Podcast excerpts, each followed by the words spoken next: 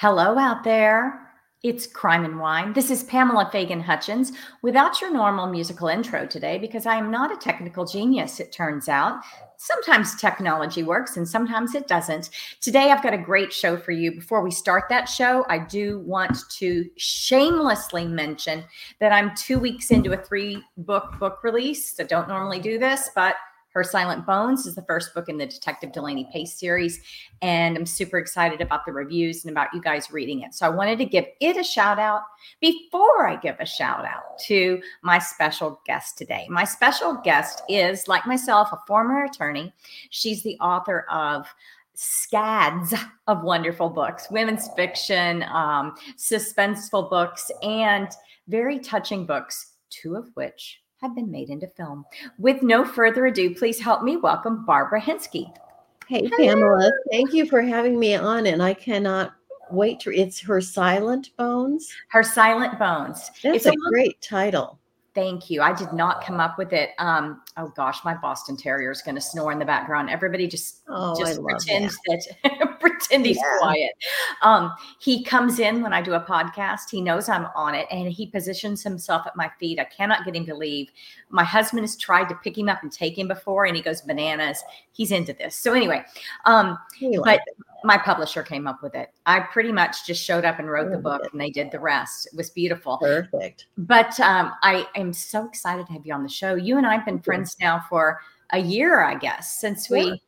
got connected with um, some book groups on Facebook. Yes. yes, my book friends and some others, and it's just been lovely. Yeah, a fellow reco- recovering lawyer so, where had you always wanted to be an attorney? I mean, a uh, a writer, and were stuck in the law, or did you love the law and it just so came to be that you could do both and then leave one for the other?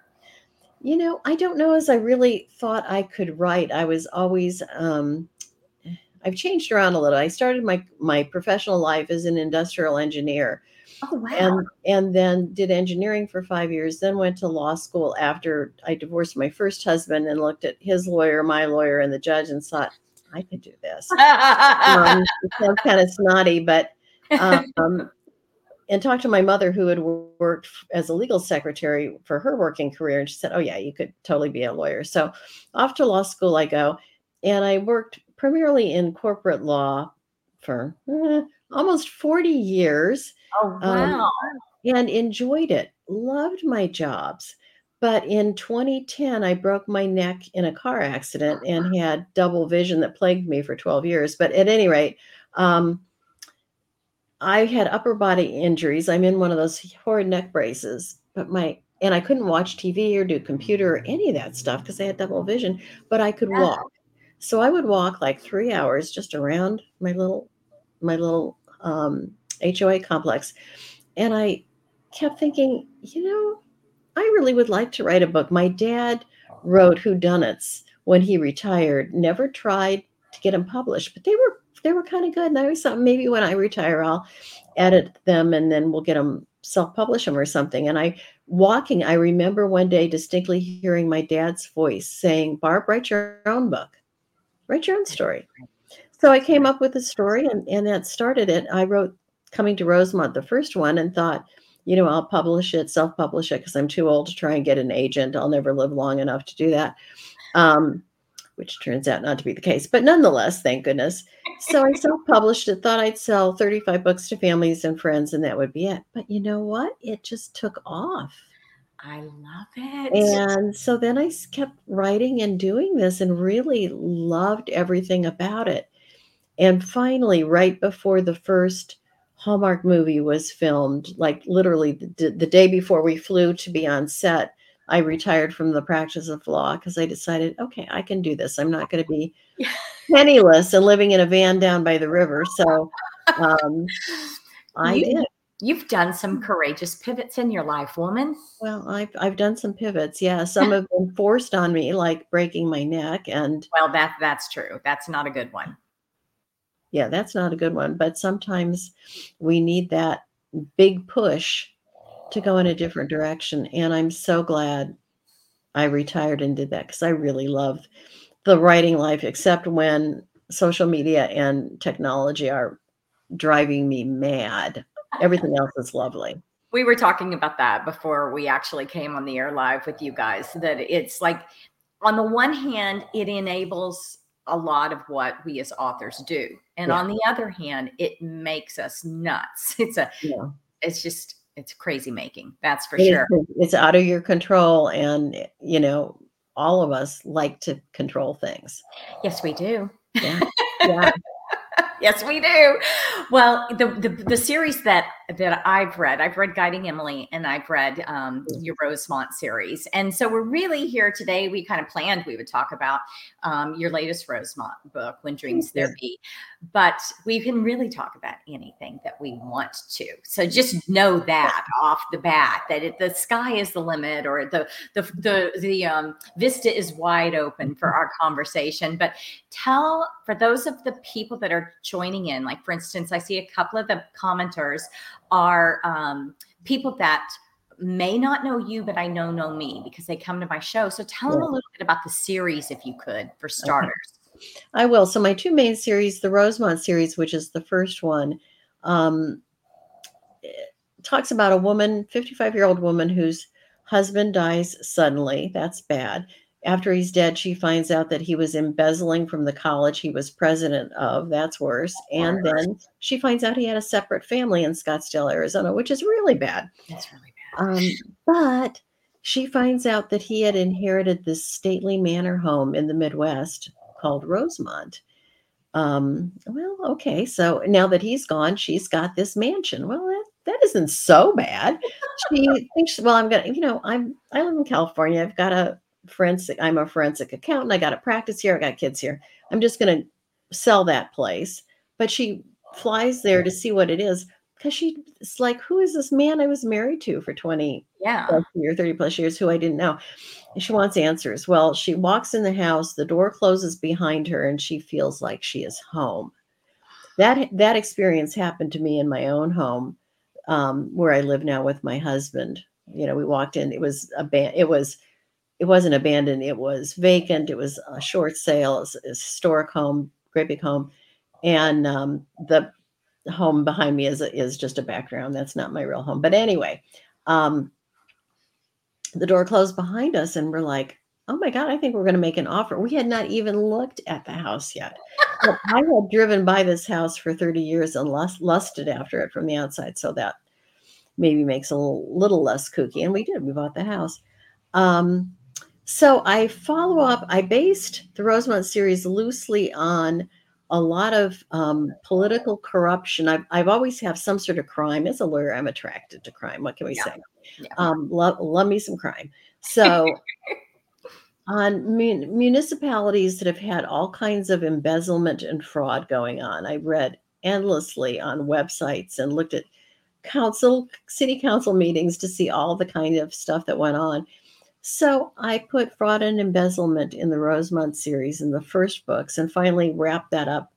You know, with a with a murder and some arson and some stuff along the way I do like you some crime you like some- you know some cold cases but i am also endlessly fascinated by stuff that you would find in an attic you know there are those Yeah. shows where they find stuff and I'm, i have an old house in attics and vents and i'm always looking for stuff haven't found anything um, with anything valuable but i have this great attic in rosemont so there has been hotel and vintage silver that they've sold and um, Hudson River Valley painters. And in another venue, there was a Van Cleef's and Arpels brooch Oh, that was found um, that that led to the solving of a cold case murder earlier. So I'm just always kind of thinking about oh, and there's going to be a rare stamp actually based on something in my own family because my dad's business was selling stamps to collectors yeah and my brother and I found the stamp that we'd always heard about taped under his desk, uh, under the the drawer, under the bottom of the desk. Oh wow and it was in an envelope, glassine envelope. Thank God my brother took the drawer out and found it. Um, it's in very poor shape. It's a Canadian stamp from the 1800s, and there are only two in existence. oh my goodness So we're trying to, you know, that's not my retirement plan, but um, if it can be validated, it will it will be nice. It will find its way into the book, but it'll get in there fictionally anyway. So I'm always thinking about that kind of stuff. I just can't stop myself from putting somebody oh i had a rare book librarian in the later books in the rosemont series. I her cool yeah. name sunday sloan my favorite character's name sunday sloan rare book librarian. Smart and sexy and fun. And the prior librarian um, got murdered and so he ends up in two books getting that solved. Um, i don't know. So, I love it. So you you wait you weave things well personally that i love old houses. We get to go in and we get to fix up an old house. We get to delve into its history. We get to have crime. We get to solve crime. And mm-hmm. we get to vanquish a bad you know relationship from our lives all over the course of how many books are there now in it? There are now nine. Nine. Oh my there gosh. are nine. Um I do introduce in one of them, um, actually, it was in a Halloween story I wrote and put on my website, a um, a ghost, a butler, a former butler from Rosemont, and I never did. I just did it as a funny, um, uh, funny Halloween giveaway story on my website, and so I recently I'm going to start book ten sometime. Uh, hopefully before the begin middle of the year. I said, "Who do you want to re- return?" And everybody's like, "Bring back Alistair the ghost." So um, and I do like him because he's, you know, he's not a bad ghost. He's a mischievous ghost. He's a nice ghost. Oh, and I always have dogs. Yeah. You know, gotta have me some dogs and cats. Now, do, in in real life, are there dogs in your home? Oh yeah, I I you can't hear them snoring. They're not as good a snorer as your dog, but I've got a dachshund. I've got rescue dogs. I've got a dachshund mix and a lab Aussie mix, who are uh, they've got their big memory foam beds in the floor in front of my desk, and that's where we spend our day. Your co-writers, they're your co-writers. they are my co-writers, absolutely. So we got a question from a reader. Would would you think of Where Dreams There Be as contemporary fiction, women's fiction? um suspenseful women's fiction thriller how would you categorize it i would categorize them as women's fiction with a little little touch of mystery thriller and suspense. Yeah. That's yeah. what I would too, uh, having read them. Um, and I Thank think there's I think there's such a great market for that because a lot of contemporary thriller is written and, and it's not very character focused. You know, it's um it's yes pretty crime focused and right i think that there's a lot yeah. of us that like um we like the feels we like the feels we like the old houses and the the things in the attic. Um we've also like have a question does the rosemont series need to be read in order? I've tried to make it so it does not.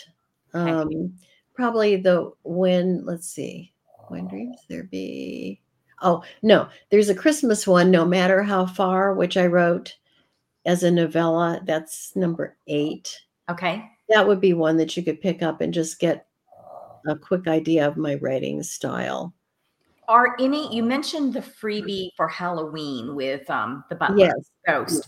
Um, are yeah. any of these um what I think of as reader reader magnets? I don't yes. know what to call them, but free books for people that want to subscribe to your series if they go to your website. Yes. Yes. So hold on, I'm gonna put that on the screen for those of you that are watching that on yeah. video, barbarahinske.com. You can get a taste um, yeah. of the Rosemont series free yeah. by going and, and picking what sounds to be one of our most popular characters, the ghostly butler. the, the sweet butler. And of course, there's always on Amazon, there's always the sample that you can read from the front of the book. Are these Kindle Unlimited? Are they? Uh, yeah. Oh, yeah yeah Unlimited. I've got all my stuff in Kindle Unlimited. Yeah. Awesome. Okay, so now that brings us up to the most recent book, Where Dreams There Be. Yeah. Um, and so, where, where, what, what new happens in our forensic accountant slash mayor slash house restorer mm, slash yeah. historian's life? well, you know, after I wrote it as a five book series, and I thought, okay, good, we're done. Um, and then it was so popular and my editor said what is wrong with you people want you to write in why aren't you writing another book and i'm like well i don't want it to be so samey samey that you yeah. know so it i pivot her. And Maggie, you know, her late husband, the bad one, she married somebody else now, but the bad one was a college president, and she had been the wife of a college president for years.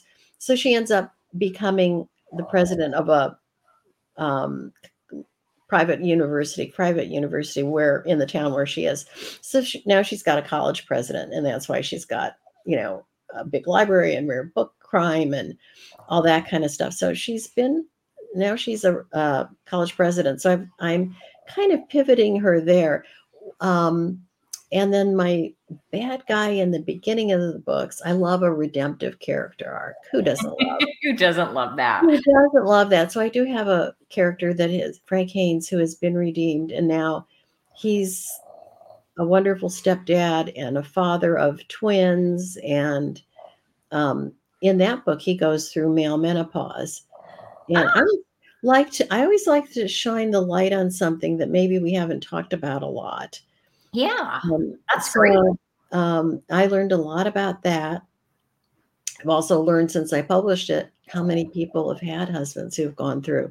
So you're hearing from readers. Yeah, from here is religious male menopause, and it's not, you know, it's one of those things that's not very often diagnosed, not treated well. It's kind of like, oh, what's your problem? You didn't have the baby. Cheer up. yeah, yeah, Like any of those things, it, it doesn't work that way. right. That's not how we help each other. We don't help each other by saying, "Oh, this isn't a problem. This isn't a real problem you have." Yeah, it's all in your head. It's Tough all in your head. Yeah. Yeah, Um, yeah. I love that you did that. And so he's going through his travails. And is there, am I wrong that there's also a guide, a guiding dog, a seeing eye dog guide um, uh, subplot going on in this Yes. book, which I love. This is bringing us kind of full circle back to the guiding Emily. But yes, It is. And so I wrote my Guiding Emily series about the first one, Guiding Emily, is about Emily Main, who loses her eyesight on her honeymoon. So she's a young, young woman, newly blind. And also there's um, a puppy who then becomes a guide dog. And at the end, their love story is the two of them coming together, which is based upon a lot of research. And now I've got a fifth one in that series coming out. But I've I've learned so much about puppy raising and guide dogs and and visually impaired people and all of that. So I have a young man character in my Rosemont series who decides who gets in trouble as a young man when his father um, commits suicide, and a dog is his just caring for this dog and the love of a dog is this young boy's redemption. So as he gets older, he's like, I want to, I want to have a guide dog school, and he's and you. That's actually a college course is how to train guide dogs, and Oh, so that's cool. I didn't. on that, and he's going to found a guide dog school in the town where Rosemont is. So I keep thinking I'm going to now have some crossover between characters between the two books because I oh, can't, fun. I can't not write about that. Yeah, I, I love that. And, and I find that my readers really enjoy the Easter eggs, you know, when you cross over between series and somebody they really love but maybe didn't expect to show up Yeah. shows up and it's just the wonderful feeling. We have another question and this is Yeah. do you always find writing inspiration from something or someone in your life or is it a product completely separate from what inspires you in the real world? Um, no, it's it's usually something that inspires me in the real world, and sometimes it's from something that I've read in the paper or a story. I've had some um, some the story arcs in the second Rosemont weaving the strands. I write about a romance between octogenarians Oh, um, in a nursing home, and it's sweet, and it's based upon a real New York Times article that I wrote. So I fictionalized it, and it just made me feel so good. Um, yeah, And I and I like to feel good. And here's someone saying that who just got through writing a series that's pretty dark. But I want to I want to go on the record as saying that if you've read it, there's plenty of reasons to feel good in this series too. But I like to feel good, and I Yeah. like reading things that make me feel good. Well, Barbara, this brings us to the part of this interview that we call the speed round, and and Yay! And we compare us as listeners, viewers, me, podcaster, over time, the answers that we get from people to some of the same questions. Okay. Not always Um, the same questions, but some of the same. Say- Are you ready? I'm ready. That's All right. fun. Okay. So, um, what is your favorite place that you've traveled to or lived in? Well, probably I haven't lived in either of these. I would like to. I love all three. I love New York City. I Uh-huh. love Charleston, South Carolina, and I love Victoria, British Columbia for different reasons. Oh, such Um, very different cities, but I love. I Yes. re, I, I love Victoria for its. Oh my gosh. It's just beautiful. It's just beautiful. In Charleston, I could just eat there forever. That's that is unfortunate, but that's exactly what I would do. And I love Broadway. I love going to Broadway plays and Yeah. if I had a cajillion dollars, I would love to live in New York, but it would take a cajillion dollars. it would, and but and so would having a house in all three places. But oh, Well, yeah, yes, it would. You know, I was only in Victoria once this summer for filming of the Guiding Emily movie, and they they we spent a week at this gorgeous mansion where they had, you know, her Emily's mother's house, and I'm like just pretending this is my house right on the ocean and all this kind of stuff. Um, yeah, I I went there when um I guess my first child was about one, and we did the killer whale boats, and we went out on Mhm. kayaks to see Yeah. the seals and the sea lions, and it was just such. It was cold, but it was such Oh, yeah. great sea life and so green and beautiful, and the old Victorian houses and mansions and things. It was really yeah. okay. So next question: sushi, sushi or pizza? Oh, pizza, Pizza. Okay, pizza for me. You- Love pizza. then you can eat at my house. Um, plotter or pantser? Oh, I'm a plotter. I thought you would be. Me Are too. you? Um, I am until Yeah. I can't take it anymore, and then I just go off in a direction that I I regret and have to go back to my outline and, and do it again. Yes. So Been there, done that. Yeah. never goes well. Um, and um, are you? Uh, you do you have a particular writing outfit? How do you? How, what are you wearing when you write your best? When I write my best, I would be in sweats in the winter or, you know, comfy, comfy, comfy, or joggers, a t shirt. Um, if I'm putting on the dog, I'll put on a necklace, but you know, I'm, I'm not a fancy kind of gal.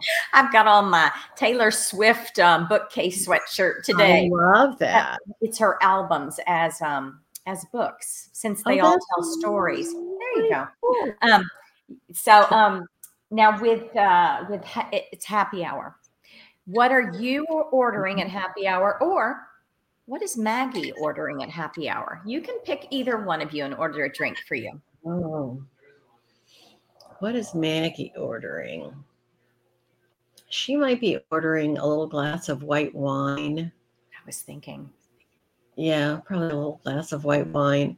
I would honestly, I don't I don't drink. I don't like the taste of alcohol. I never have. So I would be ordering a Diet Coke. I'm not very fashionable at happy hour. But I can get, get in I can get get myself into some appetizers. I Yeah. love a garden board. I love hummus and all that stuff. i want to save most of my calories for the food too although i do Yeah. like grapefruit juice um all Yeah. right Ooh, so you win the lottery, the first five things you spend your winnings on would be five or thereabouts. be I would um, pay off my house. I would make a $2 million donation to the Foundation for Blind Children because that's one of my life goals. I'm made progress on that because I donate half my royalties from guiding Emily to the foundation, but I'm not close to fi- 2 million. That's wonderful. I would buy a house in Victoria if the Canadian government would let me. Right now, there's a prohibition on that. I would, est- not necessarily in this order, I would establish a trust fund for my grandchildren and children's education. And I would probably um, donate to some of the seeing eye organizations. I love that. So you guys Yeah. have, I'm sure, gotten a good flavor for from uh, from this about Barbara. First of all, huge heart um, huge heart. Second of all, very smart woman who's very accomplished. And third, has written books that we want to read. So I'm recommending, I'm going to get the website back up on the page here, that you guys go out and check, start by checking out her website. Is there any other place you'd really like to direct people to go to learn more about you or your books or?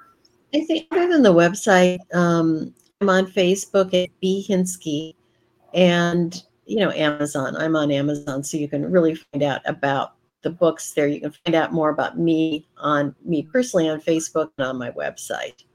Awesome. Well, I appreciate you coming today so much. It was lovely you. to have you.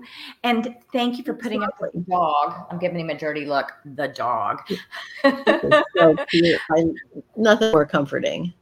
I think that he is great. We have um we have a um, reader that's saying thank you. So th- I'll thank say it you. back. Thank you, readers, very much. You're the reason that we're able to write. You're the reason that we're able to come on and talk to you. There's nobody in the more, more in the world that we love more than readers who love books. I think yes. we count ourselves as one of those two. So we'll always goodbye to Barbara now, and I'll do the wrap up of the show that's boring and she doesn't have to sit through. So thank you again. Thank you so much. Bye, everybody. Have a nice evening. A- Oops, I hit that too soon. Literally, she was still talking. That's how good I am at this today, you guys. I actually really bad at this today. So, the things that you know I have to do at the end of the show Crime and Wines, copyrighted by Authors on the Air Global Radio Network, a digital media corporation with over 4 million viewers and listeners in 153 plus com- countries. You can find my books in ebook, paperback, hardcover, large print, and audiobooks. Ask your library or bookstore to order them if you want to go that route, or you can find them anywhere online. And you can watch past shows. You can see my upcoming show schedule and prep by reading the books that those authors are coming to talk about by going to my website, pamelafaganhutchins.com. That is all I have for you guys today. I really appreciate you being here with me, especially as I was technically uncoordinated by you guys. Go read a good book.